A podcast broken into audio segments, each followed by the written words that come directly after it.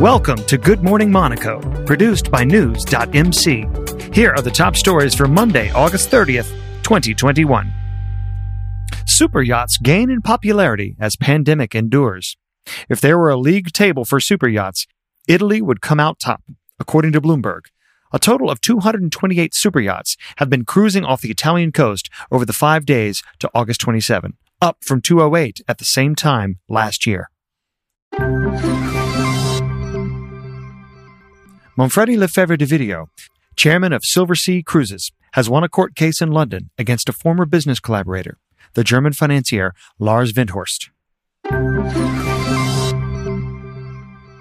A total of 25,930 people have received the first coronavirus jab in the Principality, accounting for 67.6% of those eligible over the age of 12.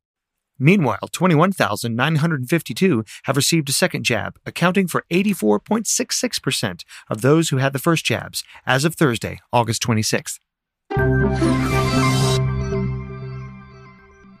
No new cases of coronavirus were reported on Sunday, August 29th. Eight residents were reported to have recovered fully. A total of 21 people are being treated for coronavirus at Princess Grace Hospital. Of eight residents, two remain in intensive care. Belgian Grand Prix cut short by heavy downpour. After a long break from Formula One action throughout August, the Belgian Grand Prix was finally upon the fans of the motorsport, but the race was cancelled just after two laps. After a rather forgettable recent run of performances, AS Monaco have finally found success in the 2021-22 League One season with a 2-1 victory over Troyes on Sunday, August 29.